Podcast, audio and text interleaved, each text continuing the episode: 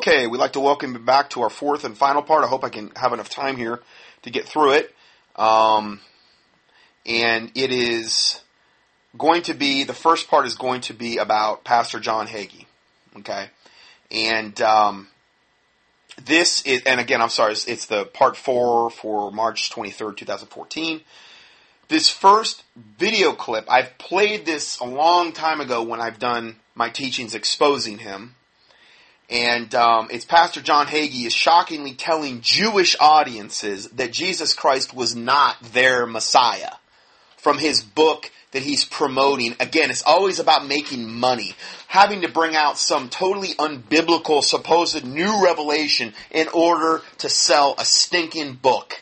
Okay? Well, this is Pastor John Hagee shockingly telling Jewish audiences that Jesus Christ was not their Messiah. And um, it's pretty clear when you hear it. Okay, so this is a literal advertisement for this book, I mean, that came out years ago. And, um, I mean, it's not like he's trying to hide it, okay? This is how, out of, straight from the horse's mouth, advertising this specific book, it's only a minute, but boy, you're going to hear a real earful in this one minute here. So I'm going to let him, uh, good old um, false pastor John Hagee do all the talking. I'm delighted to present my latest book, In Defense of Israel. This book will expose the sins of the fathers and the vicious abuse of the Jewish people. In Defense of Israel will shake Christian theology. It scripturally proves that the Jewish people as a whole did not reject Jesus as Messiah. Oh, so the Jews didn't reject Jesus as the Messiah as the whole. Okay, we're going to look at that in the Bible. Now, what's the next point? It will also prove that Jesus did not come to earth to be the Messiah. So Jesus didn't come to earth to be the Messiah. I mean, this is just unbelievable right out of the gate. This devil's admitting to this. Anyway, let's go further. It will prove that there was a Calvary conspiracy between Rome, the high priest, and Herod to execute Jesus as an insurrectionist too dangerous to live. Since Jesus refused by word and deed to claim to be the Messiah... So Jesus refused to be the, Jew, the Jews' Messiah, is what he's saying. How can the Jews be blamed for rejecting what was never offered? So the Jews are to blame for nothing. In other words, he's trying to take the Jews totally off the hook for them. Listen, when the Jews said, "Give us Barabbas, let his blood be upon us and our children," unfortunately, they brought a curse on themselves that has really persisted to this very day. And you look at all of the things they've had to endure since then. You know, and, and the Jerusalem falling in seventy A D and then and them being exiled and, and driven from pillar to post and the Holocaust of Hitler and a lot of other things that have happened to them. It's no question that they have suffered um, And you know, since they uttered those words. Now, does that mean I'm against the Jews? No, I'm not saying that. I'm just saying that this is what happened. And I've done a whole teaching on this called, essentially, The Reason for Jew, the, the Jews' Affliction, that I think I'm going to give you a link to here coming up here. Or you can just go up to uh, Contending For Truth dot com, and I, probably if you can, the word affliction, you'll find it.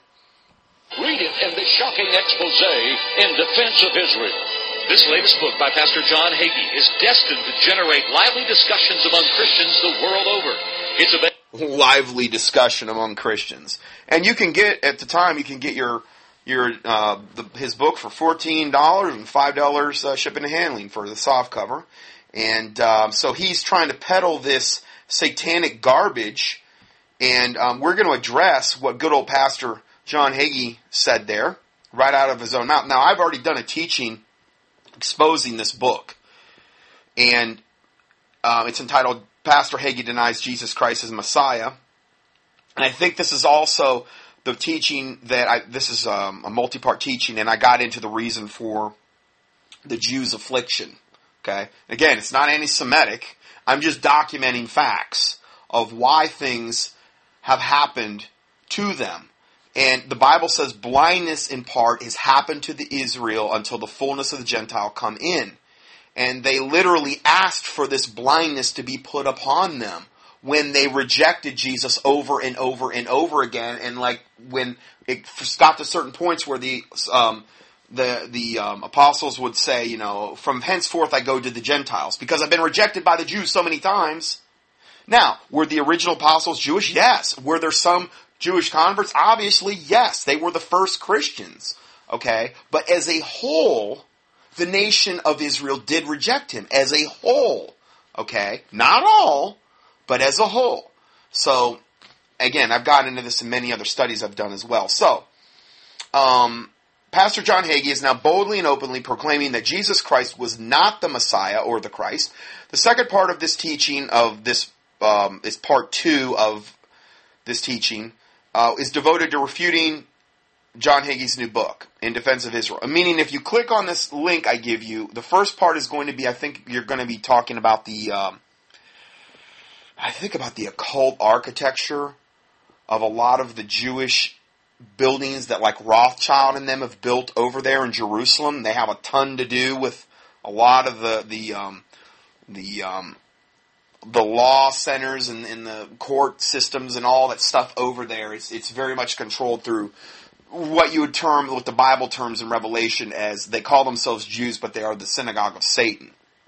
So, this teaching, the second part, will be devoted to refuting John Hagee's new book, In Defense of Israel, in which he relentlessly twists Scripture in order to deceive his readers. The net effect is a perversion of the gospel of Jesus Christ. Again, he's preaching another gospel. Well, then let John Hagee be accursed according to the Bible. Why? Because I don't want to see John Hagee or Mark Biltz take any more people to hell than they've probably already taken. Now, understand, we make our own decisions, but these are instruments of Satan that are being put upon this earth now. And yes, yes, can you go to Second Thessalonians and say, yeah, but this is part of God's will. Why? Because the Bible says, and for this cause, God shall send them strong delusion, that they will believe a lie, that they might all be damned who receive not the love of the truth, but had pleasure in unrighteousness. So yes, it's part of the end time delusion. It is part of the end time apostasy, which is the falling away, where the Bible also says in that same chapter, in Second Thessalonians chapter two, that there will be a falling away or an apostasy of the church, and that wicked, capital W, meaning the Antichrist, will be revealed. So we are right on the cusp of the Antichrist being revealed because the apostasy is obviously in full swing. Okay, so um, so the, the net effect of good old John Hagee's book is a perversion of the gospel of Jesus Christ. Some exact quotes from his book read, quote, page one thirty-eight of this book of John Hagee. Jesus refused to produce a sign because it was not the Father's will nor his to be Messiah. Jesus went around everywhere doing miracles. He went around everywhere. When they would come to him in that one instance and said, we need you to do a sign, that's when he said, a wicked and adulterous generation seeketh after a sign, and no sign shall be given unto you but the sign of Jonah. For as Jonah was three days and three nights in the whale's belly, so shall the Son of Man be three days and three nights in the heart of the earth. That's when he said that. And I mean, that was when, that was after he had already done all kind of signs. Okay? And it was, it didn't matter. Why did he approach Jesus that way with signs? Because that's the way they were used to being dealt with. When God dealt with them, like when they came out of Egypt, there was like signs and wonders everywhere, you know. Pillars, smoke by day, fire by night. They they they ate manna that fell out of heaven every night, doves and stuff. It was like it was like miracles galore everywhere you looked. That's how God had dealt with Israel for a long time. Okay? But it finally got to the point where Jesus wanted them to have faith, and not faith in signs and wonders. And that's when I, he said, a wicked and adulterous generation seeketh after sign. That's why all this garbage with like the Catholic Church and all of these other cults that seek after signs and miracles. And, oh, there's a statue of Mary and she's bleeding out from her eyes. And there's a, a picture of, of Paul and it's got oil oozing out of it. And all of these garbage signs and satanic wonders and all of these things that they have with the Catholic Church and a lot of other cult religions. It, listen, if they're not pointing you to the Lord Jesus Christ, they are a devil just trying to deceive you. Period. That's all it is. Okay? So, he has the audacity to say, Jesus refused to produce a sign because it was not the Father's will. Now, this is after he'd already done umpteen miracles, and a ton of those, I bet, aren't even documented in the Bible, because the Bible says at, at the end of one of the books that if you were to try to write all the things that Jesus did in, in all of the Gospels, The, you know, like there's not a book that could contain it. So we only saw a, I really believe, a small fraction of what Jesus Christ did on earth. Okay? So to say he didn't produce a sign is so stupid. When he did more miracles than, by far, than anyone else in the Bible, times who knows how many. Okay? So, Jesus refused to produce a sign because it was not the Father's will, nor his to be the Messiah. It's like the exact opposite of what happened in Scripture. Okay? And he's saying, evidently, it didn't happen. I mean, it's laughable. It really is. Here's the next quote from page uh, one forty. The Jews were not rejecting Jesus as Messiah. It was Jesus who was refusing to be Messiah to the Jews. Oh my word. I could have swore that the Bible says in John one, one, one ten, he was in the world and the world was made by him and the world knew him not. He, meaning Jesus, came to his own, and his own, meaning he came born of, you know, Israelite, Jewish lineage, okay, through Mary, and he came to his own, the Israelites, and his own received him not. He wanted to be received by them, but they didn't collectively receive him as Messiah. And Hagee, wanting to take the Jews off the hook because he's a Jew worshiper, evidently, and he believes in what they call ethnic salvation, meaning that they're saved, just like Mark Biltz said, where it's pointless to try to um, preach to the Jews. You know, it's, it's, it's worthless. Why bother? Because they don't need conversion, essentially. Well, Hagee's doing the same thing here. They're, they're saved just because they're Jews. Ethnic salvation, because of the blood that runs through their vein. That's not what the Bible says. He wanted them to receive him, but his own received him not. But as many as received him, to them, the born-again believers, he gave power to become the sons of God, even to them that believe on his name, which the Jews collectively did not do at that time. Now there's coming a day in the near future where one-third of them will do that, according to Zechariah, and we're going to look at that in a little bit. Okay? So, again, I'm not being anti-Semitic. I'm just trying to have biblical balance here. That's all I'm saying, okay? I want all the Jews to be saved. I want everybody to be saved. But unfortunately, that's not reality. There's no Bible for that. So, um, okay, next, next brilliant quote, page one forty-one. They wanted him to be their Messiah, but he flatly refused. So the Jews wanted him to be their Messiah, collectively as a nation, but he said no. That's why he came here, so so he could say, like, dangle the carrot of salvation out in front of the Jews collectively. You know, he was born of, of a of a of a virgin, you know, in a manger, went through all this this trouble to live a life sin-free on the planet, and he's like, psych, pulls the carrot away at the last minute of salvation, saying, I don't want to be your Messiah. You know, I, I don't, I'm I'm not going to be. But we want you to be Jesus. Nah, I don't think I'm going to be. That is not the way it happened. That is that the exact opposite of what happened. This guy is a devil. I don't understand how anybody could go to his church with any kind of rudimentary understanding of the Word of God and sit in those pews and let this devil brainwash them. This is unbelievable. Here's the next quote, page one forty-five. Jesus rejected to the last detail the role of Messiah in word or deed. Are you kidding me? You blasphemous, fork-tongued devil from the pit of hell, John Hagee. How dare you say that? Jesus rejected to the last detail the royal Messiah in word and deed. That basically denies what Jesus Christ did here on planet Earth as a fit, biblical fulfillment of Scripture regarding the coming awaited Messiah. He fulfilled, I think it's over four hundred scriptures in the Bible, in the Old Testament, that predicted his return. Okay? I've done teachings on this. The probability of Jesus not being the Christ, all the way down to being born in the town of Bethlehem and all of the other prophecies he fulfilled to the letter. How can this devil say Jesus rejected to the last detail the royal Messiah, royal Messiah in word or deed? His whole life totally matched the exact biblical things that were expected in word and deed down to the letter. He fulfilled all of these prophecies. I mean, it, it, this is so mind-boggling to even read this now. And I've, I've covered this a long time ago, but it's even almost more mind-boggling now. Um, Hagee's own writings condemn him in light of First John two twenty-two. Who is a liar but he that denieth that Jesus is the Christ? He is Antichrist. He's also accursed.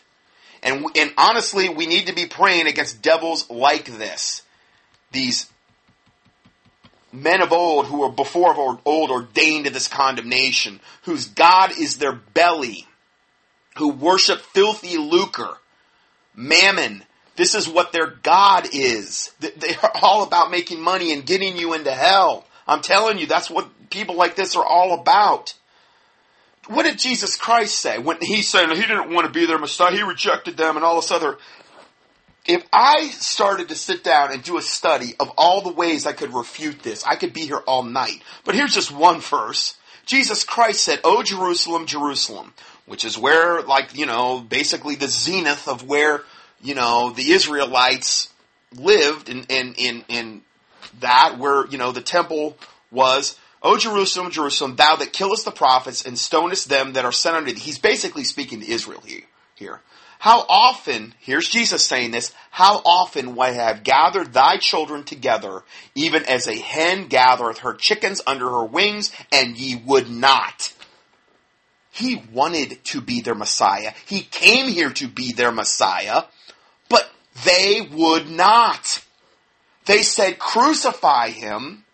Give us Barabbas, the murderer. Let Jesus Christ's blood be upon us and our children." That's what they said.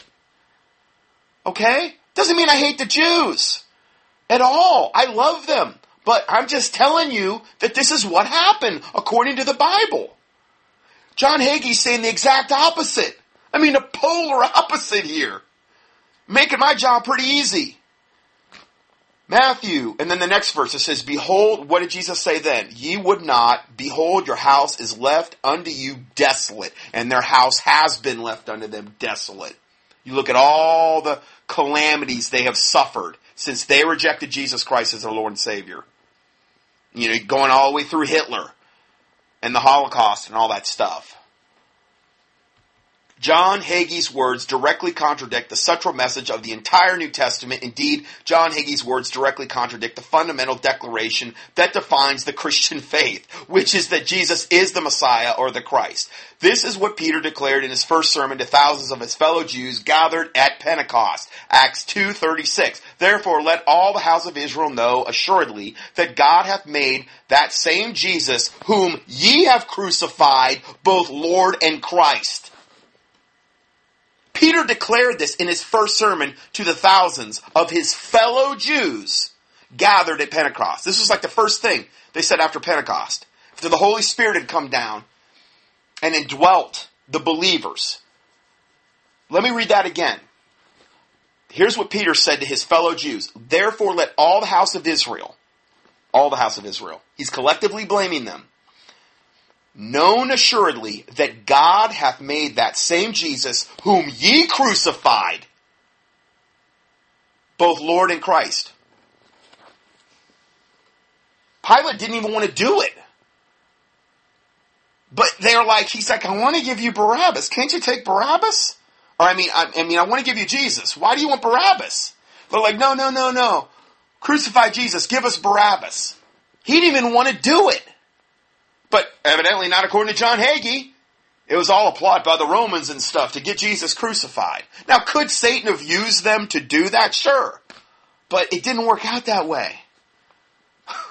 I mean, this is like exactly the opposite of what happened in the Bible, is what John Hagee's saying. It's so absurd what he's, what he's asserting here.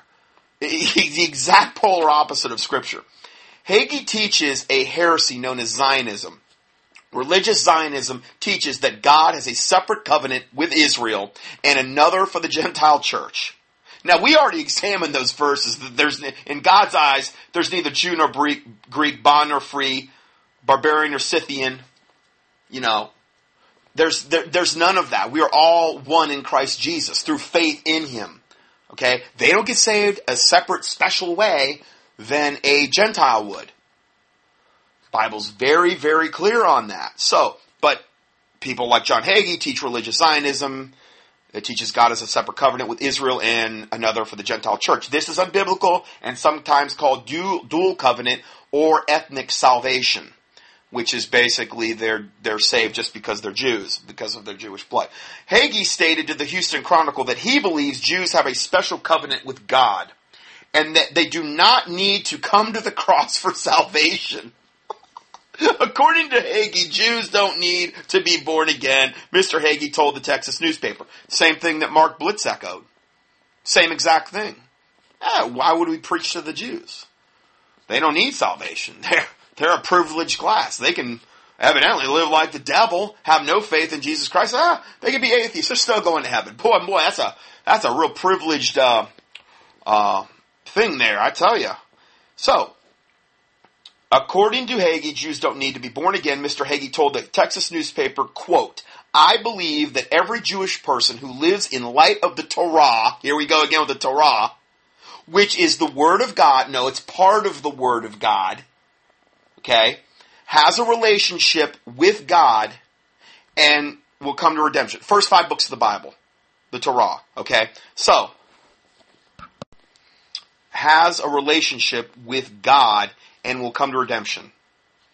Okay, so again, his quote, I believe that every Jewish person who lives in the light of the Torah, which is the Word of God, again, it's only the first five books of the Bible, okay, in the Old Testament, has a relationship with God and will come to redemption. Um, that was Houston Chronicle, April thirtieth, nineteen eighty-eight. But here's an accurate description of God's ultimate plan for the Israelites near the end of the tribulation. Zechariah thirteen, eight through nine, I've went into these verses many times. This is basically near the end of the tribulation when this happens. And all the land, in all the land of Israel, essentially is what we're talking about here, two parts therein shall be cut off and die. Two parts of the Jews. That's who they're talking about. They're talking about the Israelites in this context of Zechariah, okay? Two parts herein shall be cut off, but a third shall be left. So one third of the Israelites will not be cut off. They will not die. Okay? And then the Bible says, I will bring the third part through the fire and will refine them as silver is refined. Because that's what, that's what um, this type of hardship will, will can do, and it will do to a Bible-believing Christian. Okay, you can go through the fire, you go through the valleys, and that is where, you know, you, you, you, you lay down deep roots. There's nothing that grows up on the mountaintop, but when you go through dark times, when you're in the valley, that's where you grow. And that's why the Bible says that the third part should be left, but they're going to be do so. They're going to have to go through the trial of their faith, which is like going through the fire, okay? I will bring the third part through the fire. It won't be easy. And I will refine them as silver is refined. Well, how's silver refined? It's heat, superheated, and the dross melts off. So it's heated. It's it's heat. It's not fun. If, ever, if any of you have ever been through the valley, you know it's it can be absolute total agony. I've been there, and I mean it can be to the point where you're just asking God to kill you. You're in so much agony. I know what that's like. And and and the Bible says, of whom the Lord loveth, he also chastises. And if you be without chastisement, then you're bastards. Of whom the Lord loveth, he also chasteneth. I'm sorry. That's like a father can spank his child if they've been bad. Why? Because they're his property. They're his child.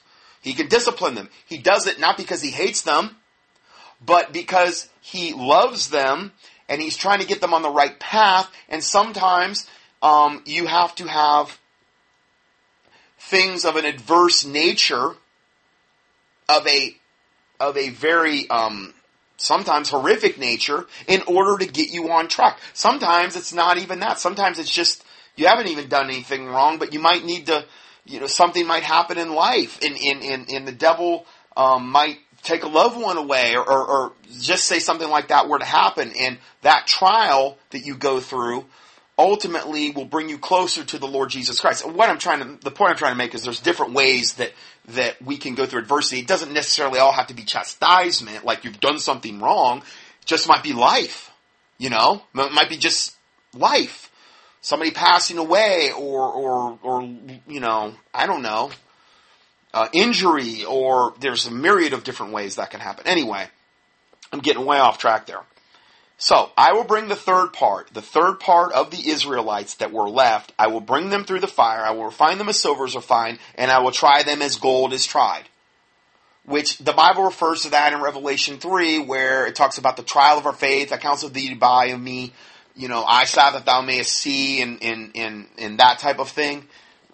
Okay, to, to give you the exact quote, this is to the Laodicean church, which is the most apostate church of all the churches mentioned in the first three chapters of Revelation, and um, they are um, actually really chapter two and three. Anyway, they're the most rebuked, and literally this is the most accurate description of the church as a whole in the day and time we're living in. It's also the last church mentioned, which if you're going by any kind of chronological timeline, it would make sense that this is the day and time we're living in.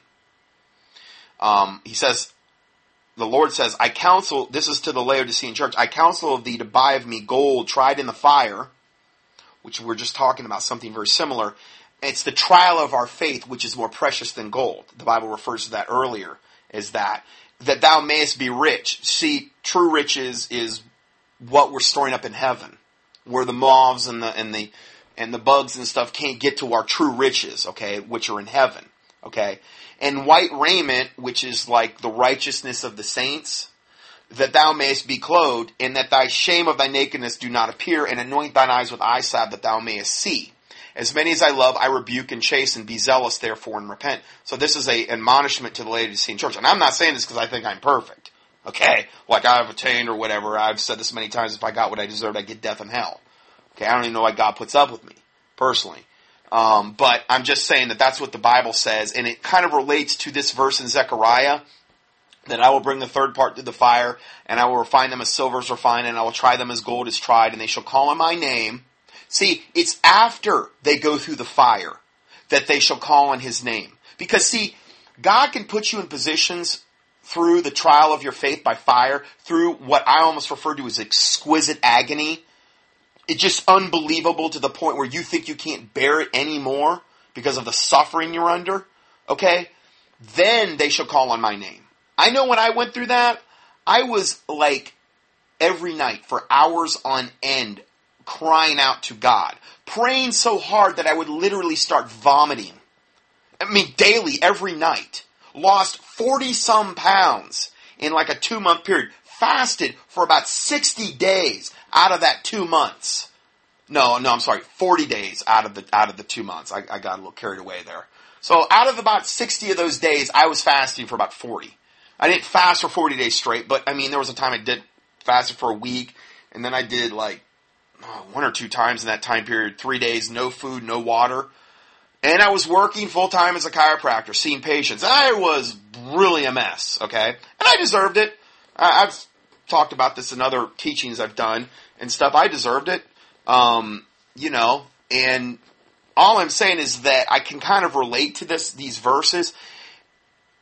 They shall call on my name after they've been through this fire, because you get so desperate for God that it's like you, you'll do whatever it takes, God, to take the pain away. I got to the point where I asked God to make the pain worse that I could get through it quicker. I mean, I'm not saying to do that. I'm saying when I was going through this, I said, God, make it worse if I can get through this time quicker. Because I couldn't function. I couldn't function. I was trying to see patients.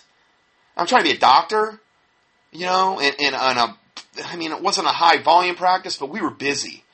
And it, oh man, it was, it was brutal. It was torture. Oh man, it was bad. And it was just, you know, so.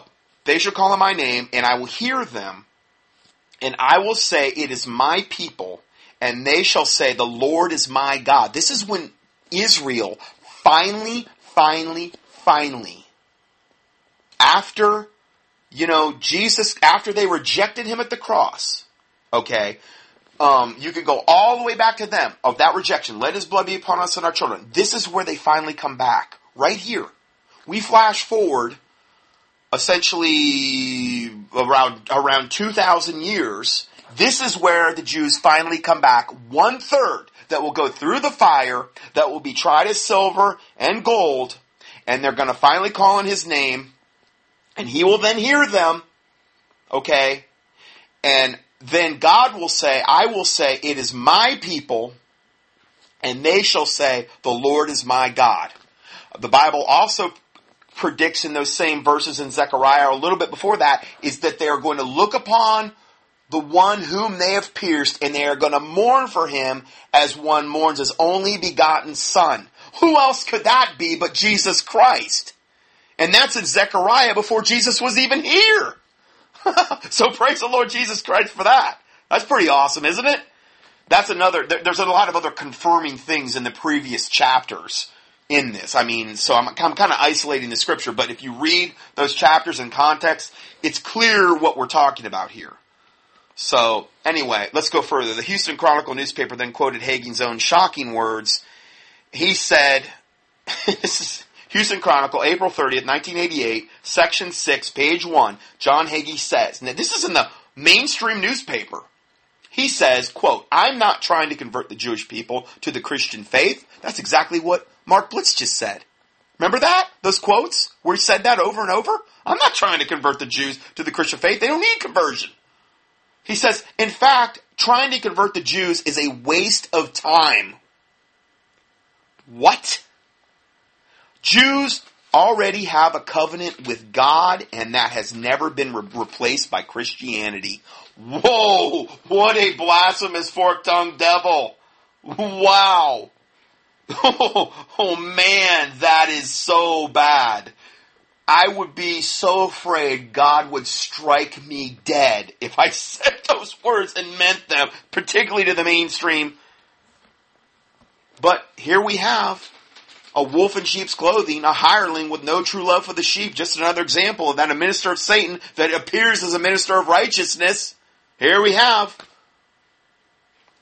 a vessel of wrath fitted or prepared ahead of time for God's destruction, who were before of old ordained unto this condemnation, according to Jude, right out of his own fork-tongued mouth. Whew, talk about no fear of God there. This ends, this, this report ends by saying, I love the Jewish people. I agree. But they will burn in hell as quick as any Gentile who rejects Jesus as their Christ. I agree. Okay? There's no such thing as ethnic salvation here. I mean, if you really truly love the Jews, you're going to want to tell them the truth, right? No, no, no. What's more loving is to placate their conscience. Tell them they're saved. Tell them they don't need Christ. And then they plunge into hell and find out you lied to them the whole time. That's loving. An eternity in hell and then the lake of fire. Now that's loving. What's love? You know, am I therefore become your enemy because I tell you the truth? Galatians four sixteen? Well, most of the time you tell somebody the truth, you become their enemy. It's the way it goes. How emails, most common thing I ever get. How do I approach this? How do I go to these people? And, you know, this and that. And, and I've been rejected. And I'm like, well, that, you have to understand, that's the norm. Most people don't want truth. You know, um, pray, fast before you go to them. Go in a spirit of meekness. If, if that's the way that you need to go, I mean, that's usually the best approach. Um, but do as the Lord leads. Anyway, for more For more on the subject, go to, and I give you a link here, a review of the Defense of Israel by John Hagee. I give you the link. And then also my teachings on John Hagee. I just scratched the surface. And I give you a link to those. Now, let's end here by going into, now we've looked at good old John Hagee. We've looked at Mark Biltz. We've seen that this is a corrupt stream. This is a fountain that is yielding rotten water. This is a fruit that's bearing rotten fruit. Okay? We've looked at this. We've looked at the fruit. We've looked at the corruptness here. And I'm talking not just minor league um, scripture error. We're talking soul, um, hell-damning type errors here. Okay? Taking their congregations to hell. Not minor issues. Why on God's green earth then would you want to buy their books, and to let them be your teacher? You shouldn't even be it, it, why on God's green earth would God Almighty commission these devils, these heretics, these apostates, these wolves in sheep's clothing to all of a sudden bring forth all of this truth that you have to have in order to get through the end times? Well, God's just going to make an exception, you know, because they've proven themselves worthy to Satan, uh, worthy as Satan's little helper, and in in trying to get people into hell. So I'm sure God's going to say, just wink at all of that and say, you know what though, I'm going to let them bring forth the truth on the blood moons thing. I'm going to do that because, you know, that that's how that's how God does things. He never does things that way. He's not going to use a corrupt source to bring forth all of this this unbelievable information that you can't live without. Oh, wow, another book, another D V D I got to buy in order to just get through the end times and know the truth biblically when you're when it's coming from a totally corrupt source. It's common sense. That's all it is. A tree is known by its fruit. Now, let's see. Let's look at this video. twelve minutes of totally refuting the blood moon theory. It was it's so simple. If you look at this, honestly, I had looked at it. But it's a, it's a video by Chris White. It's it's amazing. He hit it out of the park. Very, very simplistic. This is not hard to figure out. I'm going to let him talk because he does a much better job than I'm going to do. And it's it's when we're done with this twelve minutes, you probably shouldn't have any problems understanding that this theory is garbage. Okay? And let's let Chris White talk here. Loading the video.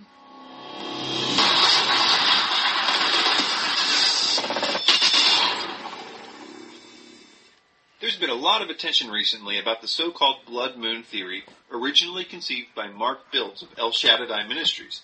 In fact, as we speak, John Hagee's book, Four Blood Moons, which is basically a retelling of Biltz's theory, sits on top of Amazon's bestseller list. Amazon's be- bestseller list. Good old John Hagee. Okay, so we got Biltz and Hagee, okay, are the main proponents putting this theory out.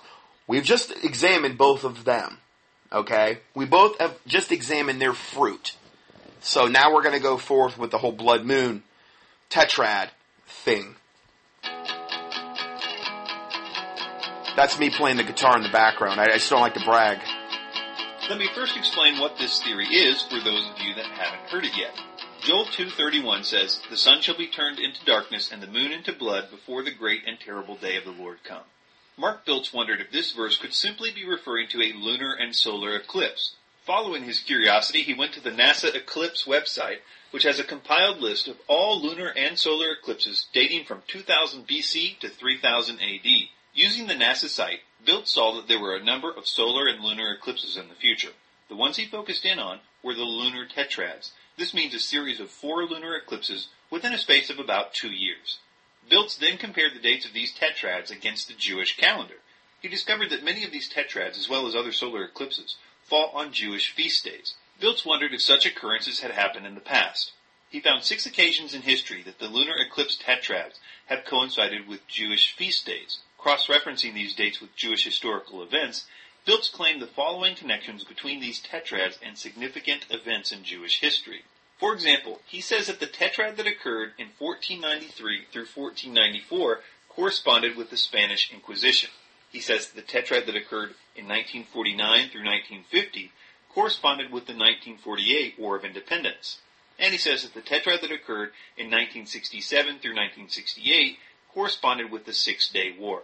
Biltz and John Hagee suggest that because, according to this model, significant events in Jewish history have transpired around the time of blood moon tetrads, the upcoming blood moon tetrad of two thousand fourteen and two thousand fifteen will herald significant events related to biblical prophecy, citing that these eclipses are fulfilling the sun, moon, and star signs in the Bible. The question is, how does this theory bear up against biblical scrutiny and common sense? The answer is, not very good. And the following are just a few reasons why. The first thing we need to critique is that what is being described by Biltz and Hagee is the same thing as what the Bible describes.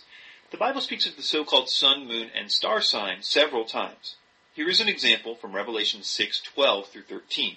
And I beheld, and when he opened the sixth seal, and lo, there was a great earthquake, and the sun became black as sackcloth of hair, and the moon became as blood, and the stars of heaven fell unto the earth, even as a fig tree casteth her untimely figs, when she is shaken of a mighty wind. Now, before we go anything, the one thing he doesn't say in here that was one of the first things that popped into my mind about all of this is the fact that the sixth seal, we're into the Great Tribulation, which is the second part of the tribulation.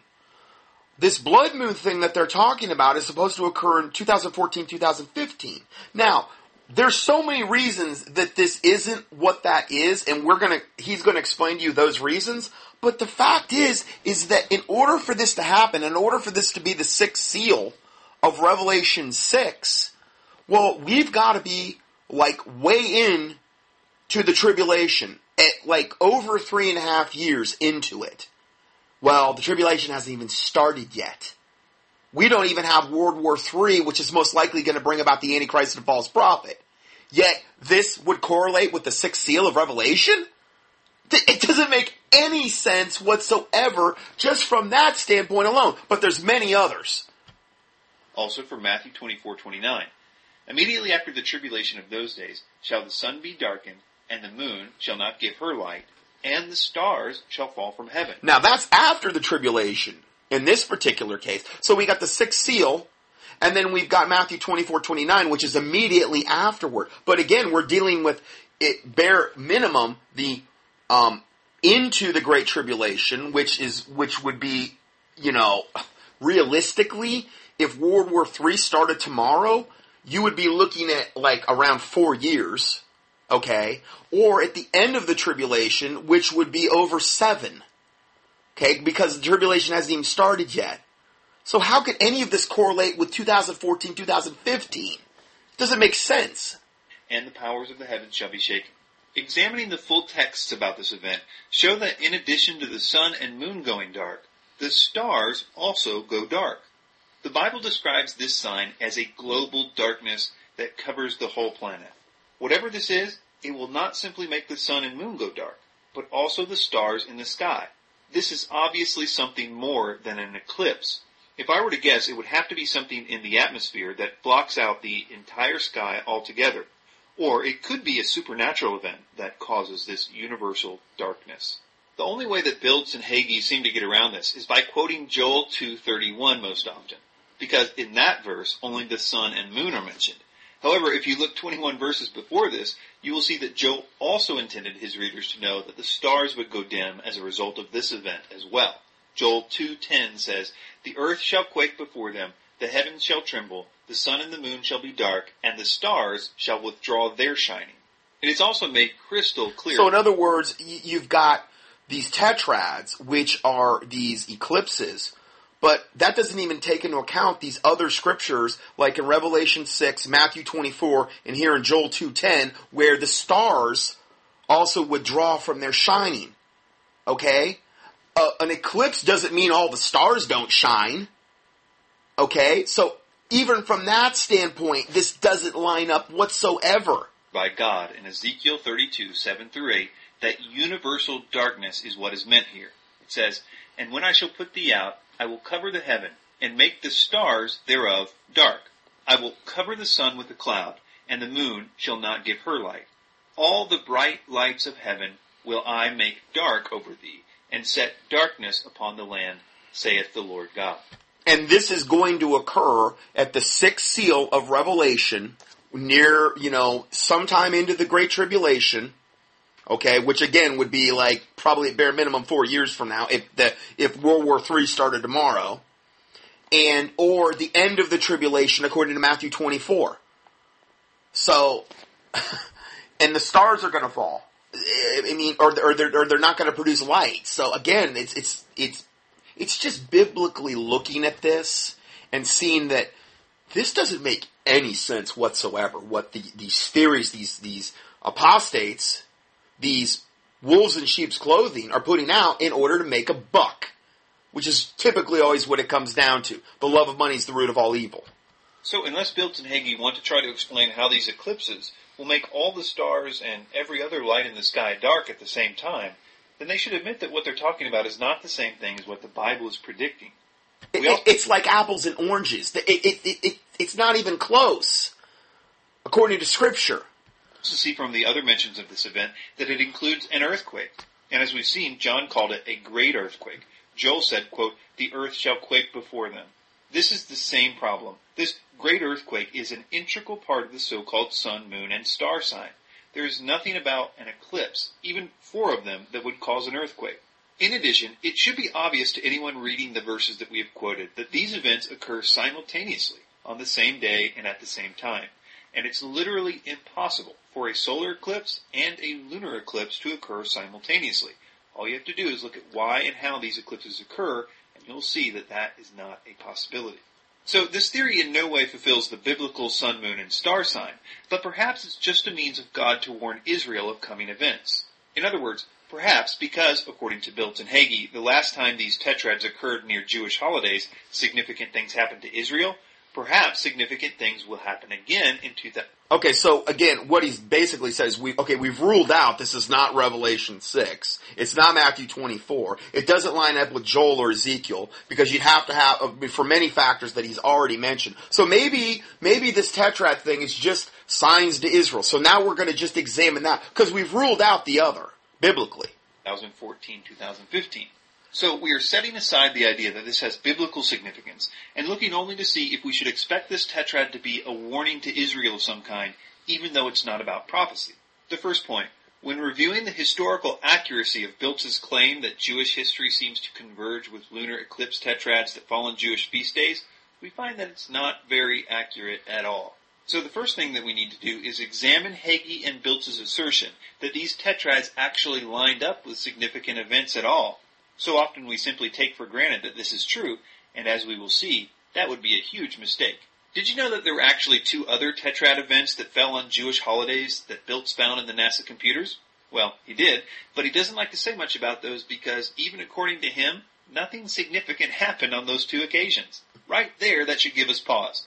Okay, so how do we know that this upcoming tetrad in twenty fourteen, twenty fifteen won't be another dud like the other two that they don't like to mention? Based on these numbers, so far, almost half, almost fifty percent of these tetrads on Jewish holidays don't mean a thing, even by their own admission. Another point is that the dates of the historical events for which these tetrads supposedly correlate do not seem to correlate very well at all to the dates of the tetrads themselves. For example, the Spanish Inquisition actually started some fifteen years before the fourteen ninety-three ninety-four tetrad, and ended roughly three hundred fifty years later. They try to give this some credibility by saying that what the tetrad is really connected with is the so-called Alhambra Decree issued on the thirty-first of March, fourteen ninety-two, which officially expelled the Jews from Spain. But even then, the first eclipse... Now, if you're watching the video, he's actually providing you the timeline to show how really absurd. It's like trying to shove a square peg through a round hole. They're just trying to whitewash this and, and put this veneer on, which gives it this sense of credibility. But when this is looked at with any kind of, uh, of I mean, if you look at this closely in any way, shape, or form, the theory quickly, quickly, quickly falls apart.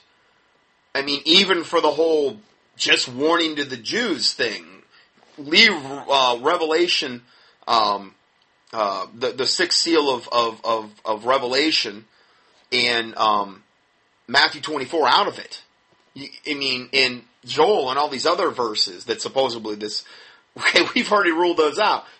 It doesn't even bear up under any type of other other scrutiny which would correlate with these tetrads being some big warning to the Jews. They've just basically essentially skewed things and made stuff up in order to put out a book or a video. Didn't occur until over a year later. And the last eclipse over two years later. So unless you call being off by a year God's way of predicting something, then this isn't a match. The next so-called match is supposed to be when Israel declared its independence in nineteen forty-eight and won the war for independence the same year. The dates of the nineteen forty-nine nineteen fifty tetrad, again, didn't occur until over a year later, and didn't fall on any of the dates of Israel's victories, or on the day that the U N recognized them as a state, or any other significant date. Trust me, if there was any significance to the actual dates of these tetrads, you would have heard about it. But the best they can do is, as we will see in the next one, coming within ten months of an event. So yeah, the last one they say occurred in conjunction with the Six-Day War. But in reality, it didn't start until ten months after the war ended. And the last eclipse didn't occur until a full year after that. Again, these three obvious non-matches look even worse when you consider that they have already thrown two sets of historical tetrads in the trash because they couldn't find any historical events to match them with. So these three represent the best of the best, and that is pretty sad. So within two years is close. So, and, and again, when the, he's just disproved the other three, essentially. So, I mean, this is really bad. But again, this is why we're to st- show ourselves, you know, study to show thyself approved unto God. You know, uh, you just don't. Cursed be the man that trusteth in man, and that maketh flesh his arm, and whose heart departed from the Lord. Jeremiah seventeen five. That's why we don't just blindly put our trust in a man. Okay? Because ultimately, you put your trust in these men, your heart will ultimately depart from the Lord. Because you're choosing to follow a man instead of the Word of God, instead of sound researching and, and, and, and studying yourself to show yourself approved unto God, uh, which is what we're we're called to do. Enough for them. And nowadays, apparently, close counts not just with horseshoes and hand grenades, but also blood moon theories. If Biltz and Hagee are really suggesting that God uses these tetrads as a means of communicating to Israel about coming events, where were the warnings about the far greater and far worse events that the Jewish people have faced? Why didn't God warn them about the Holocaust, or seventy A D, or the expulsion from Rome, or the following persecution? What's more interesting to me is what you have to leave out in order to believe this theory. Why did God pick the Spanish Inquisition to warn them about and nothing else? And if this was a warning, why did it come a year too late for anyone to do anything about it? Furthermore, why are some of the tetrads denoting good events, while others bad events? The Spanish Inquisition right next to the victory of the Six-Day War. There seems to be no rhyme or reason to it. The next point. Israel uses a lunar calendar, and they base their feast days upon the phases of the moon. Logic would dictate that because of this fact alone, lunar eclipses will fall on Jewish feast days with some regularity. In an article published by Answers in Genesis regarding Biltz's blood moon theory, they commented on the rarity of total lunar eclipses following on Passover and Sukkot in this way. Quote, "No, it's really not that unusual. Remember, a lunar eclipse happens only at a full moon. We don't follow a strictly lunar calendar today, but most ancient people, including the Hebrews, did. Their months began with the first appearance of the crescent of the new moon, which is a day or so after the modern definition of a new moon, when the moon and the sun are in longitudinal conjunction. Reckoning from this point, fourteen days later, or the fifteenth of the month, always coincides with a full moon." The article then discusses the frequency in which lunar eclipses fell on Passover and Sukkot, the same feast days as in the blood moon theory. They start off here by mentioning that so far in the twentieth century, this has happened thirty-seven times. Quote, "We can say that all thirty-seven of these lunar eclipses coincided with Passover or Sukkot. This is about one-sixth, thirty-seven out of two hundred thirty, of the twentieth century lunar eclipses, which is about what we'd expect because Passover and Sukkot happened in two of the twelve months. The relatively high frequency is a result of definition of the fifteenth day of the month on the lunar calendar. Therefore, again, the coincidence of lunar eclipses with these two observances is more common than Biltz realizes." So, do you understand what they're saying? They're saying that lunar eclipses are so common on these particular Jewish holidays that it's occurred thirty-seven times just in the twentieth century. They are so common that Biltz and Hagee have had to essentially say, okay, yeah, eclipses on these Jewish holidays do happen all the time, but how about two eclipses within two years of one another? Oh, that's common too? Well, how about four eclipses within two years of one another? Oh, that's common too? Well, how about we throw two of those away and only look at the other three and twist those a bit? And then we'll have something to write a book about. On the whole, the blood moon theory proposed by Mark Biltz and John Hagee falls short of the biblical standards required for the sun, moon, star, and earthquake sign that's supposed to herald the beginning of the day of the Lord. It fails to demonstrate any real and lasting correlation with Israel's past, and it seems little more than fluff and hype. In conclusion, I actually agree that significant events are on the horizon for Israel, and even possibly of biblical proportions. But to suggest that any significant events which might occur in the next couple of years are in any way related to the tetrad eclipses of two thousand fourteen to two thousand fifteen would be akin to me saying that my team won the Super Bowl because I wore my lucky jersey. Thanks for your time. Oh, I love it. He's way more polished than me. Um, and kinder as well. Uh, anyway, uh, he hit that one out of the park, I'd have to say. Uh, twelve minutes decimated it. I, again, and I don't think that was his goal. The goal is, okay, we want sound doctrine. We want to operate in truth. And that is so easily debunked, these whole blood moon tetrad thing, but hey, it's all about making the money.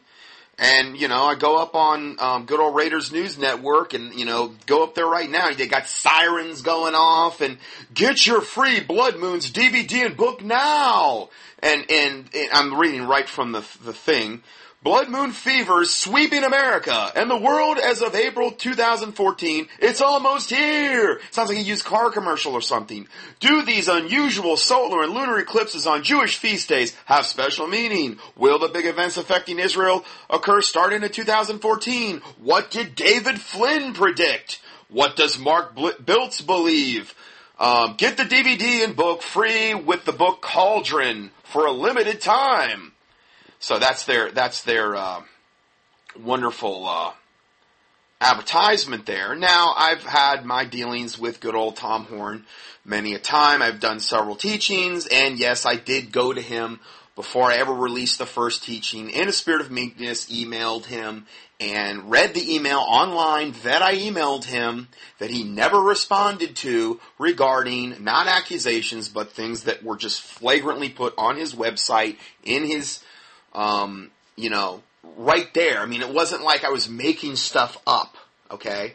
I mean, Tom used to be on my email list, he used to correspond with him, but then he started getting all this really stuff with the Catholic stuff and, and the promotion of all these extra-biblical books and all of these things, and I mean, it was like, whoa, dude.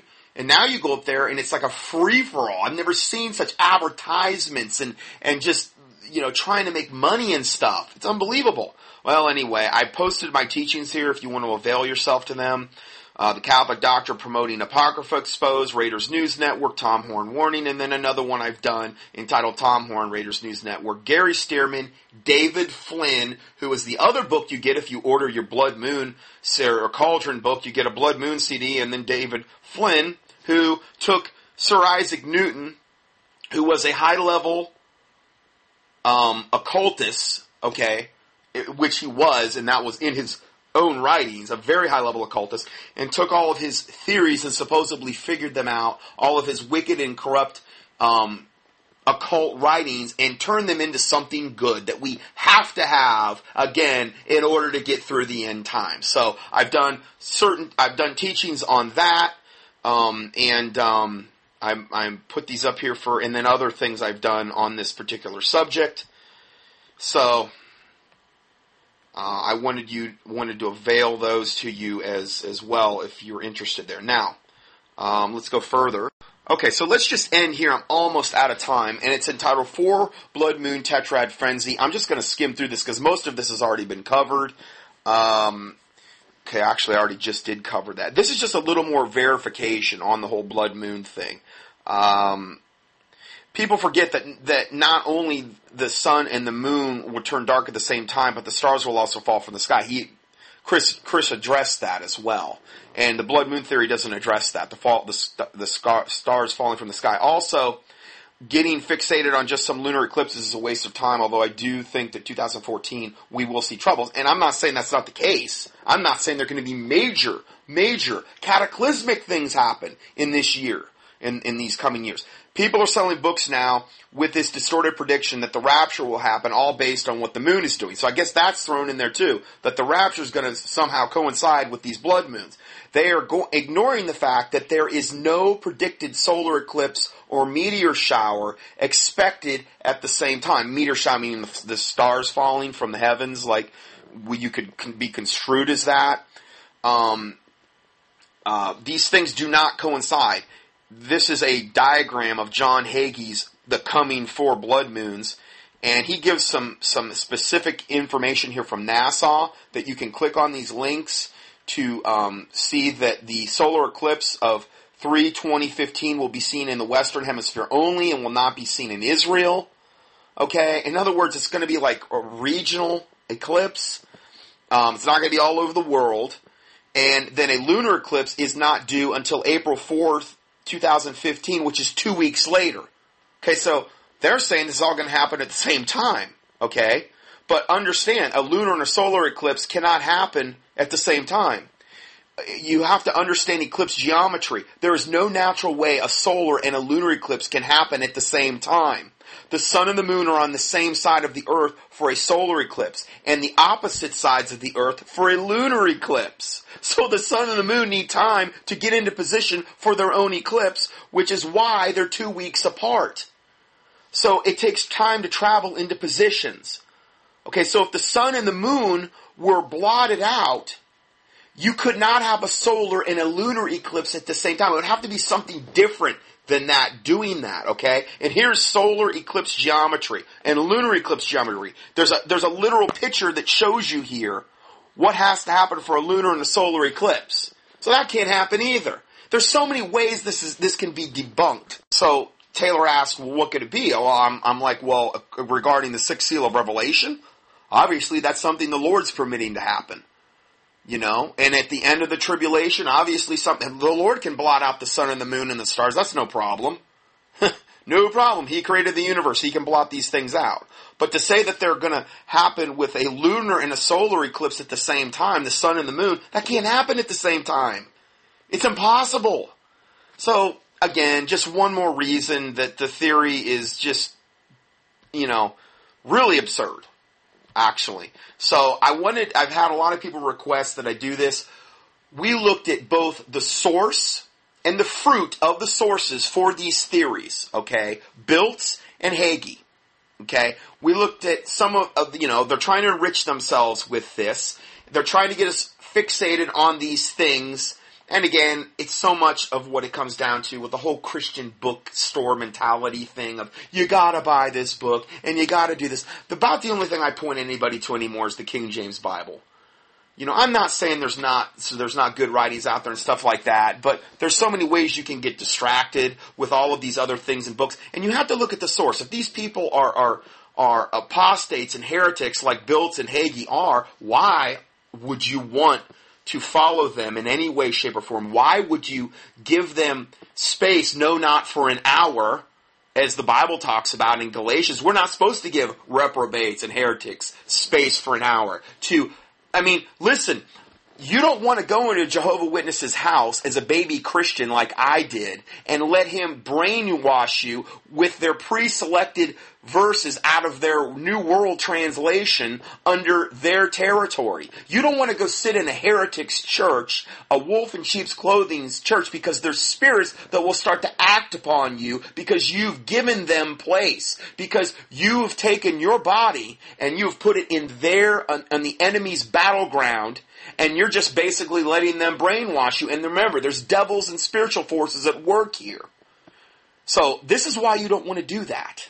Okay, I've been there, done it. And and and it's easy to get off track. You don't want to give the devil space, no, not for an hour. So that's all I have for today. I'm oh, I'm just about out of time. So I'll go ahead and end in a word of prayer. Heavenly Father, we do thank you for this day, this time you've given us. We praise you for your goodness and your mercy. I pray, God, you bless my listeners, the body of Christ. Lord, the, the innocent, the, the orphans, the widows, the, the homeless.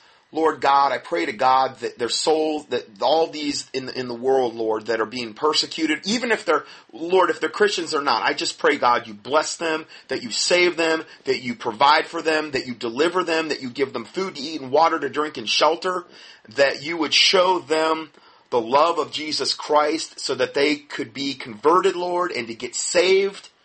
And, and, and that your name would be glorified through them and through the body of Christ, and that many would be led to the Lord as a result of your efforts. I pray, God, against these wicked apostate heretics that are trying to lead these, their congregations, essentially, Lord, into hell is what it really boils down to, and all these false religious systems that are trying to lead their adherents to hell. And I just pray to God in the name of Jesus Christ, they be exposed. And that, and that you intervene in the lives of these people that, that can be saved, Lord, and that you would save their souls, for it's your will that not one would perish, but that all would come to repentance, that you forgive us for any and all sins we've committed, as we forgive those who have sinned against us, um, that we would love our, our brothers and our sisters in Christ and our neighbors, Lord God, as ourselves, and, and that you cleanse us from presumptuous sins and secret faults, that they would not have dominion over us. Um, and, and I just pray that your name be glorified through the body of Christ. And we ask all these things in the name of Jesus Christ, we pray. Amen.